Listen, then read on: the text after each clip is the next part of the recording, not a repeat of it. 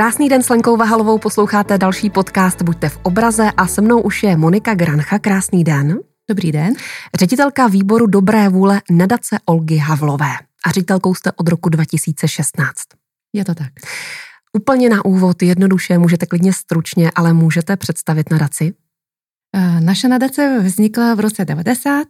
Eh, jak už samotný název napovídá, u její zrodu stala Olga Havlová eh, se svými přáteli z Desentu a ten náš název, úplně původní výbor dobré vůle, odkazuje na výbor na obranu nespravedlivě stíhaných, a to proto, že paní Olga Havlová si vzala za cíl bránit práva a postavení lidí, na které bylo neprávem v, v době totality zapomenuto. To jsou lidi se zdravotním postižením, lidi na okraji společenského zájmu, seniori, nemocní, umírající. Mm-hmm. A v současné době se zabýváte hlavně čím, co je hlavní náplní nadace? Eh, v podstatě to gro, které... Nebo Zůstalo. Ten, ano.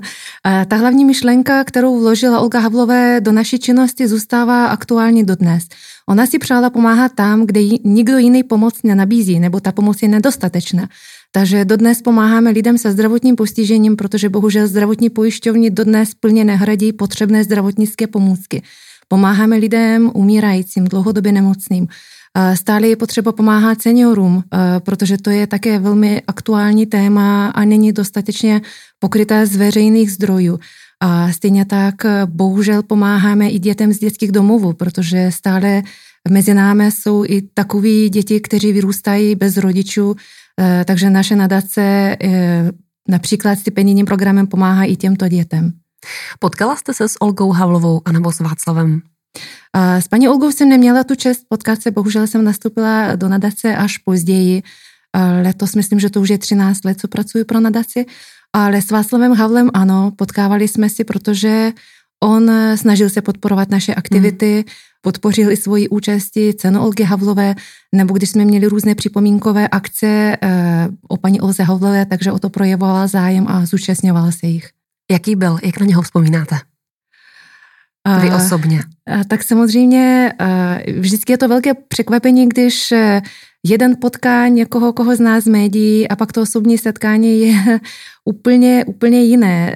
Samozřejmě mě hodně překvapilo, jak byl drobný a v podstatě i plachý, jako působil hodně nesměle, ale potom, když člověk navázal s ním rozhovor, tak naopak stál si za svým, velmi jasně formuloval svoje názory, ale byl u toho mm, takový jako ochotný poslouchat eh, toho druhého, byl vtipný, takže ta komunikace s ním byla velmi příjemná. A bylo pro něho hodně důležité navázat na snahu Olgy Havlové?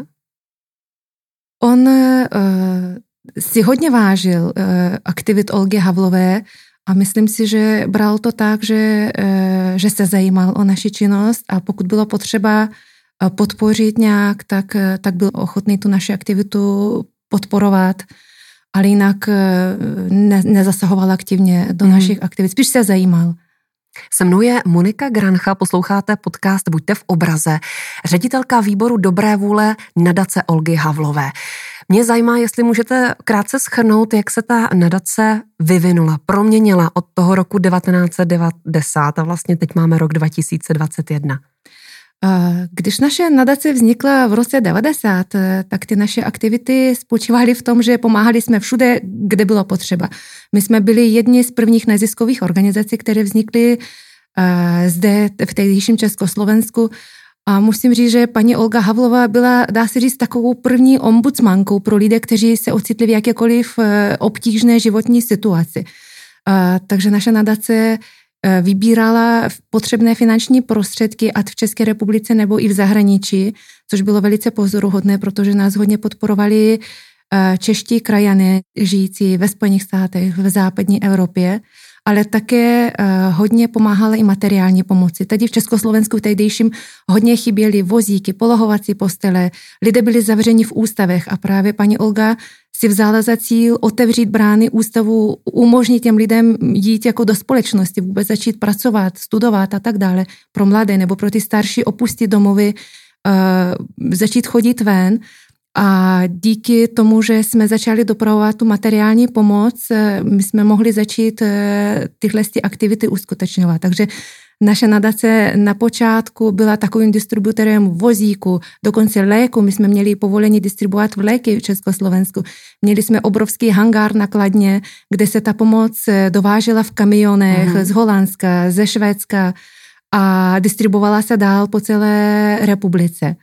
Později samozřejmě, když už tady e, vznikali výrobci, začaly se ty pomůcky vyrábět na míru, což samozřejmě je zdaleka lepší, protože každý člověk má nějaké individuální potřeby, tak my jsme začali e, více podporovat finančně, přispívali jsme a do dneska přispíváme na kofinancování těch pomůcek. A to je právě důvod, proč v roce 92 k výboru dobré vůle vznikla i nadace Olgy Havlové, protože potom později naše činnost začala spíše spočívat ve finanční pomoci, ať to úhradou pomůcek, mm. úhradou sociálních služeb, anebo poskytováním stipendií a dost jsme omezili tu materiální pomoc. Vy jste ředitelkou od roku 2016. Na co jste nejvíce pyšná? Co se vám podařilo za tu dobu? Já jsem nejvíce pyšná asi na tom, že se mi podařilo navázat na práci předchozí ředitelky paní doktorky Meliny Černé protože samozřejmě ona má největší zásluhu na tom, že i po odchodu Olgy Havlové, což letos už je to 25 let, se jí úspěšně podařilo navázat na její odkaz. Bylo to určitě nesmírně a složité, protože známe spoustu případů, když nějaká známá osobnost založila organizaci, ty dárci, eh, partneři, všichni samozřejmě byli navázáni na tu významnou osobnost a ve chvíli, když eh, odešla eh, z jakéhokoliv důvodu a umřela nebo přestala tyto aktivity vyvíjet. Spousta dárců třeba ji odešlo nebo omezilo svůj zájem a svoji pomoc. Takže na to má velmi významný podíl bývalá ředitelka. Jak se jí to podařilo? Uh, Jaký byl ten klíč? no, myslím si, že podařilo si udržet dobrý vztah s našimi dárci, pokračovat eh, v těch aktivitách, které byly důležité. No a samozřejmě dělala i nadále fundraisingové aktivity, oslovovala nové dárce, takže Myslím si, eh, že zde je klíč. A pak následně dokázala eh, mi tyhle kontakty, tyhle důležité projekty předat tak, abychom plynule navázali na to, co bylo co bylo nastartováno. Posloucháte podcast Buďte v obraze a se mnou je Monika Grancha, ředitelka výboru Dobré vůle nadace Olgy Havlové a teď krátce k vám, bude to osobní otázka, ale jak vás napadlo přesunout se z Litvy do České republiky a vůbec ten první krok mě zajímá, kdy jste začala studovat právnickou fakultu. Proč zrovna Česká republika? tak ta cesta byla zajímavá. A to z toho důvodu, eh, že já jsem skončila střední školu v roce 92 a to byl, byl první rok nezávislé Litevské republiky a stala se úplně neuvěřitelná věc. Poprvé se začaly inzerovat v novinách eh, zahraniční stipendia a tehdy to bylo právě první inzerát na studium v tehdejším Československu. Bylo pro nás to nevýdaná věc, protože dříve tyhle ty věci mm. seděly někde v zákulisí, vůbec jako nepřístupné široké veřejnosti. Moji rodiče nebyli vůbec funkcionáři, naopak oni byli ty, kteří se usazovali o nezávislost Litvy. Takže já jsem odpověděla na ten inzerát, doložila jsem svoje úspěšné známky ze střední školy a to stipendium získala jsem. To, že jsem chtěla studovat právo, to už, to už bylo původní plán, to jenom jsem eh, navázala na to stipendium a pak po roce studia českého jazyka eh, v Poděbradech v Ústavu jazykové odborné přípravy jsem jenom vykonala přijímací eh, zkoušky na právnických fakultách v Praze a v Brně a nakonec jsem se rozhodla pro studium na Univerzitě Karlově a vystudovala jsem právo zde v Praze. Bylo pro vás těžké učit se český jazyk? Ano i ne. Litevština není slovanský jazyk, je to balský jazyk, ale samozřejmě určité povědomí o slovanských jazykech jsem měla díky, díky ruštině, díky polštině, ale takže v tom jako nebylo to těžké. Těžké bylo, e, že samozřejmě ta gramatická struktura je jiná přeci než, než polština nebo ruština. Takže nám profesoři eh, během prvního roku říkali, zapomeňte na tu ruštinu, zapomeňte na hmm. polštinu a pojďte se učit znovu, protože ty koncovky přece skloňování se lišilo. Takže dneska třeba těm jazykům jako ruština, polština rozumím, ale už nedokážu mluvit. tak to jste poměrně jazykově vybavená. Litevština, polština, ruština, čeština A předpokládám angličtina. Ano, ano. Hodí se to pro práci v nadaci? Určitě ano, protože jak jsem se zmínila, eh, tak eh, na podporu naší nadace na počátku 90. let vznikly různé spolky v zahraničí. To byly čeští krajany, ale k ním se připojovali i místní eh, lidé, takže měli jsme pobočky ve Francii, v Německu, tehdy bylo v Kanadě, ve Spojených státech, ve Švédsku, v Norsku. Dodneska někteří z těchto spolků nebo lidí e, jsou aktivní, takže jsme s něma v kontaktu a samozřejmě i ta jazyková vybavenost se hodí.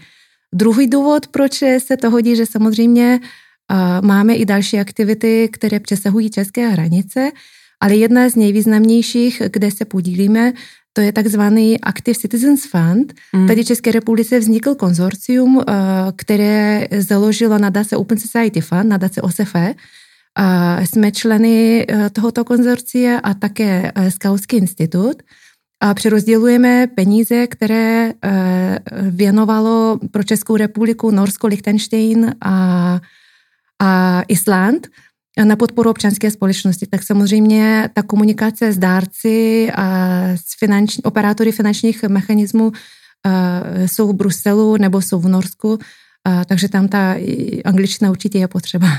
A když se ještě vrátím k právnické fakultě, tak mě zajímá poslední věc. Rozhodla jste se studovat právnickou fakultu a nakonec jste skončila v neziskovém sektoru. Ano, ale ten, ten krok nebyl úplně nahodilý.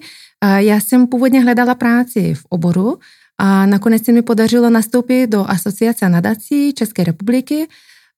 To byla organizace, která která se starala a do dneska se stará o příznivé prostředí pro činnost nadací a nadačních fondů v České republice.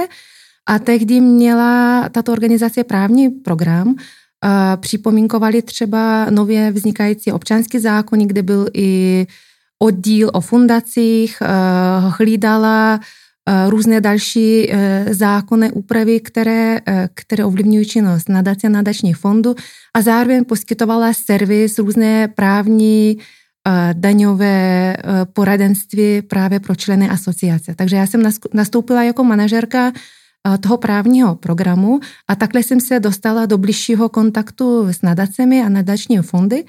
A tehdy výbor dobré vůle nadace Olgy Havlo byla jedním ze zakládajících členů téhle asociace. A pak to už nebyla náhoda, že po pěti letech práce pro tuhle asociaci jsem přestoupila eh, do nadace a pokračovala jsem práci pro jednu konkrétní nadaci. Zvažovala jste někdy ve své kariéře, že byste se vrátila do Litvy? Samozřejmě eh, tenhle otázník mám pořád někde, někde u sebe eh, v takovém pozadí, protože moje rodina, převážná část rodiny je stále v Litvě, Mám tam rodiče, mám tam stále dvě babičky 90 leté, mám tam spoustu tét a strýců. I když na straně druhé e, moje rodina je hodně kosmopolitní, protože sestra zase žije v Norsku, sestřenice mám, bratrance v, ve Vídni, e, v Německu. Dokonce i dcera je e, studentkou v Berlíně. Mm.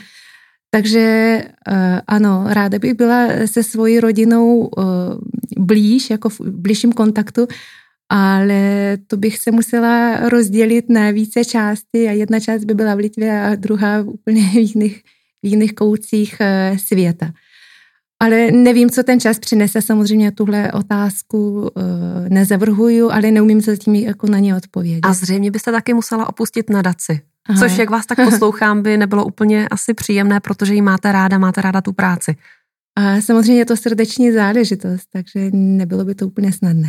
Posloucháte podcast Buďte v obraze a se mnou je Monika Grancha, ředitelka výboru Dobré vůle nadace Olgy Havlové. Pojďme teď eh, ke konkrétním programům nadace.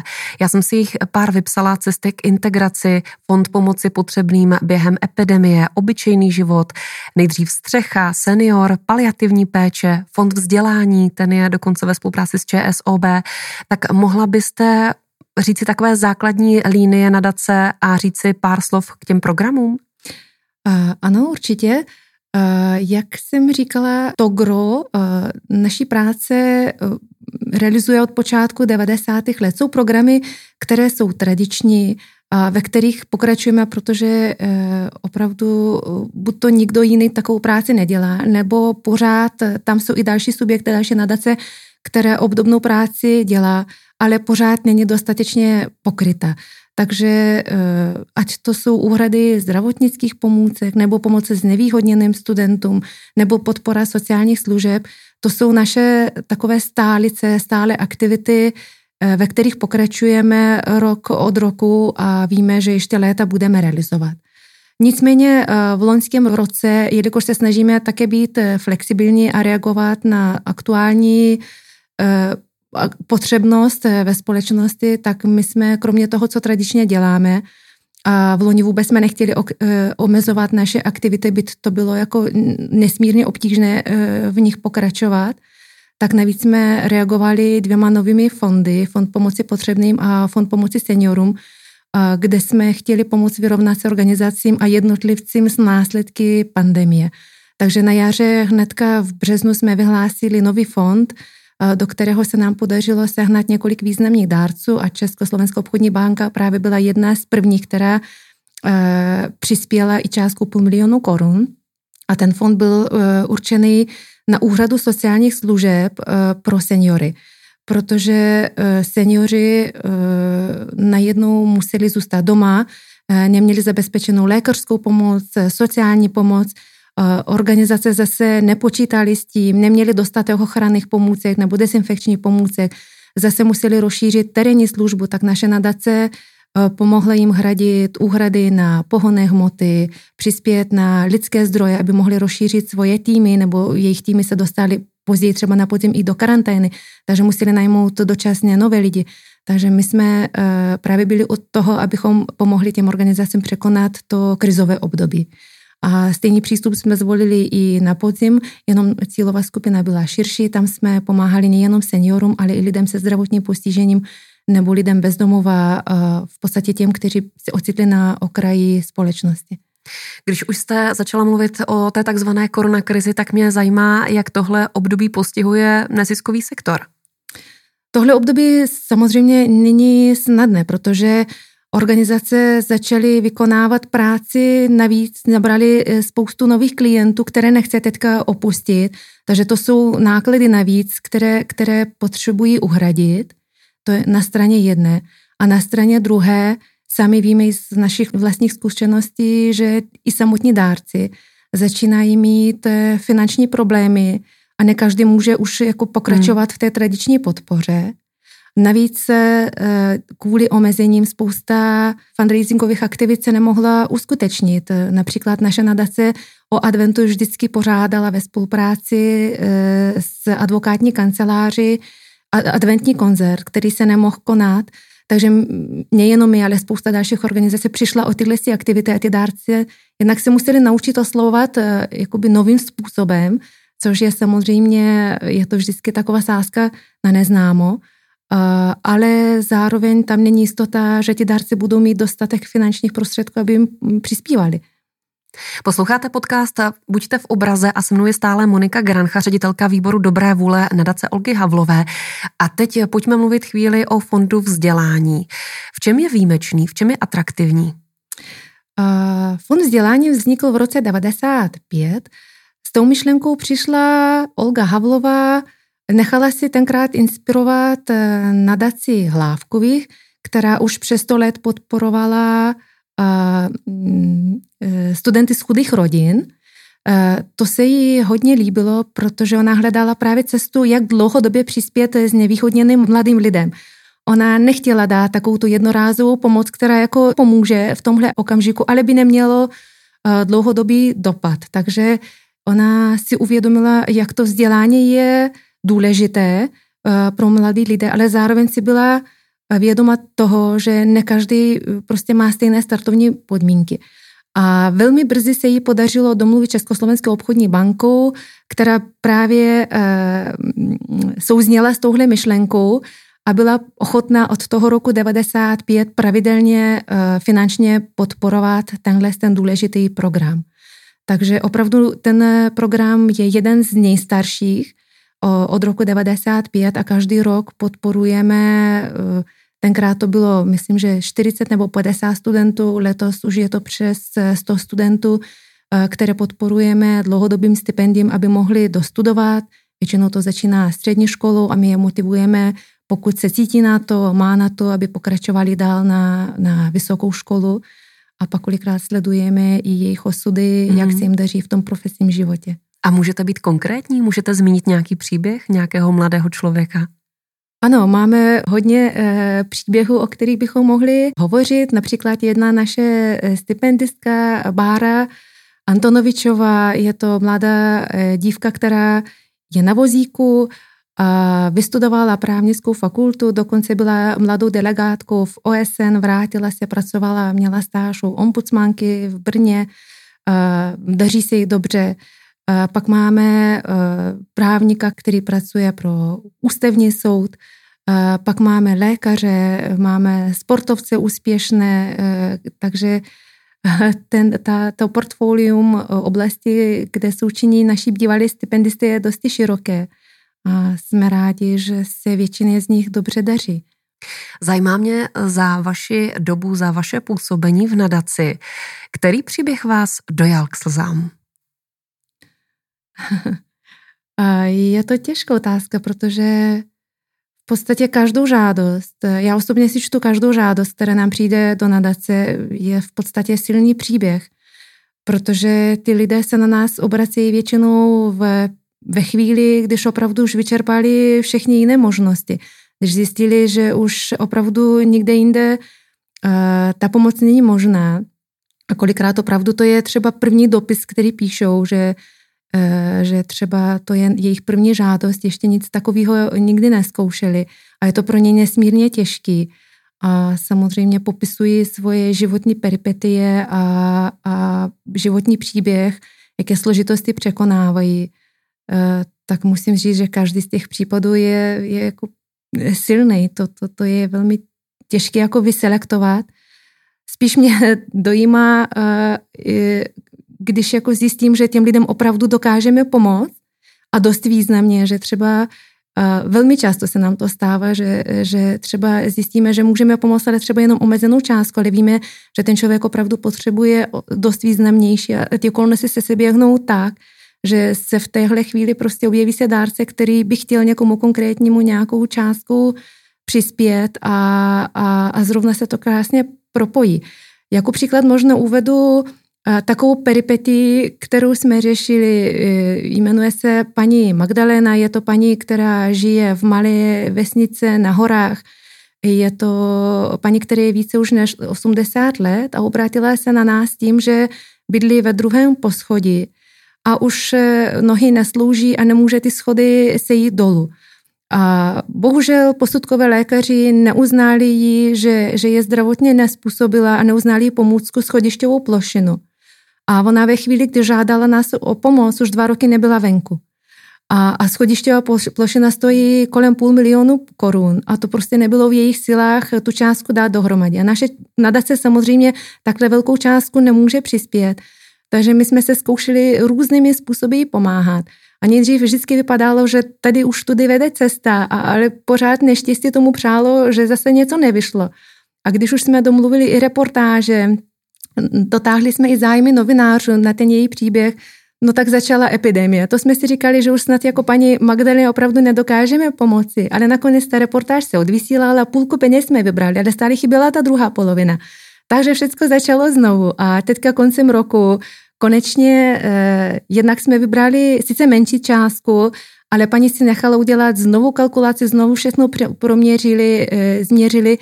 Podařilo si najít trochu levnější variantu, takže vlastně podařilo se spojit eh, to, eh, co ona potřebuje s tím, kolik jsme vybrali a už teďka se pracuje na té schodišťové plošině. Takže věříme, že na jaře po třech letech bude moci paní Magdalénu navštívit a podívat se, jak, jak ona eh, používá tu plošinu a konečně může ven. Hmm, to je hezký příběh. Hmm.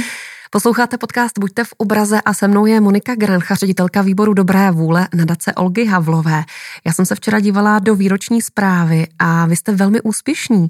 Třeba v roce 2010 jste měli příspěvky v hodnotě 8,5 milionů a za rok 2019 to bylo 25 milionů. Ano. Čím to, že jste tak úspěšní? Je to jménem Olgy Havlové? Rozhodně nám jméno Olgy Havlové pomáhá otevírat dveře eh, k našim dárcům. Když, když oslovujeme nějakého dárce nebo veřejnost, tak samozřejmě každý nebo většina lidí vědí, kdo byla Olga Havlová a, a také vědí, že ta naše nadace je transparentní, eh, všechny peníze, které vybereme, přerozdělujeme dál, takže Myslím si, že to pro něj eh, snadné souznít s tím, co, co děláme, jak naši práci vykonáváme. Samozřejmě to je jenom jako první krok, ale druhý krok, který také nesmírně důležitý, je zůstat v kontaktu s tím dárcem, eh, neustále eh, informovat je o tom, jak tu práci děláme, komu pomáháme, jak čerpáme ty jejich dary a podobně. To je velmi důležité pro, pro dárce a snažíme se na to nezapomínat. A zároveň jsme i, musím říct, díky naší kanceláři musíme být i vynalézaví.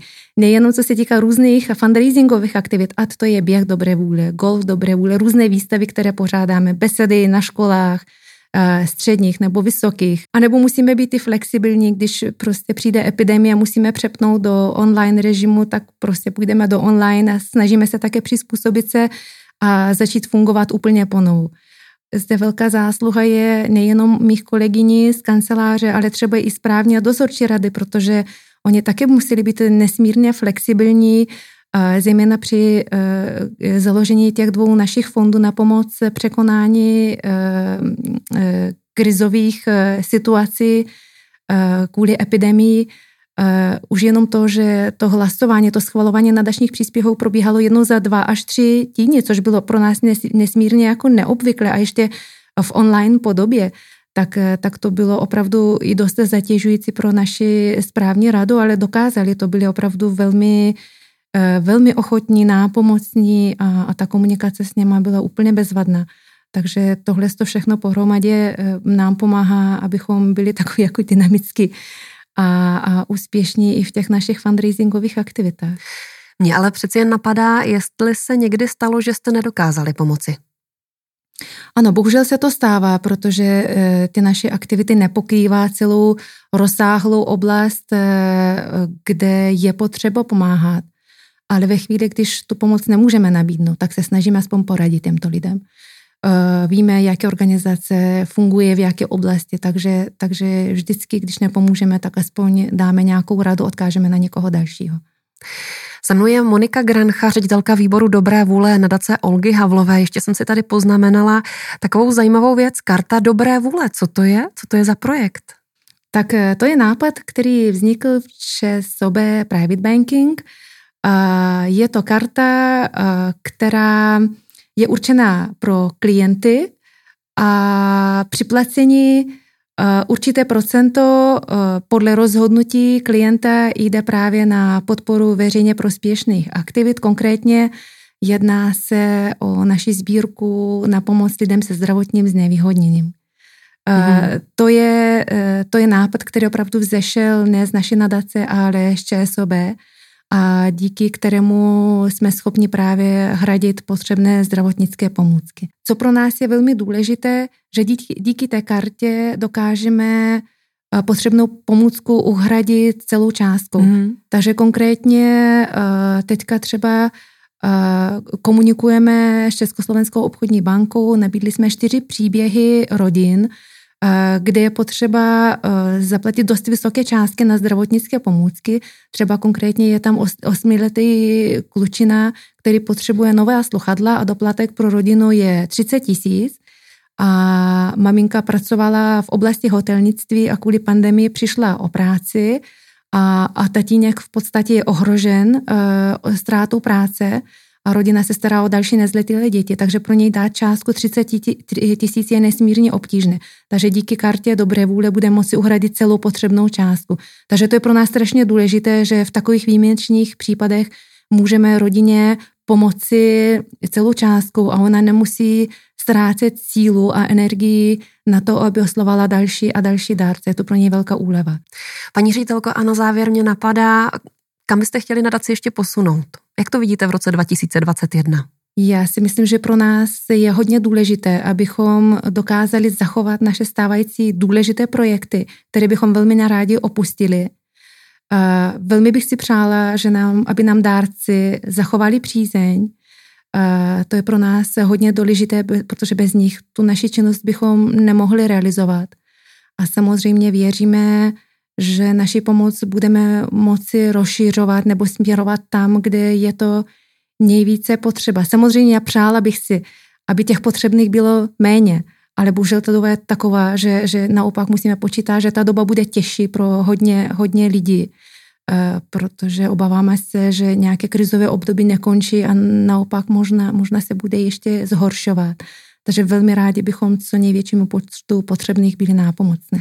Se mnou byla Monika Grancha, ředitelka výboru Dobré vůle nadace Olgy Havlové. Moc děkuji za rozhovor. Já děkuji za pozvání.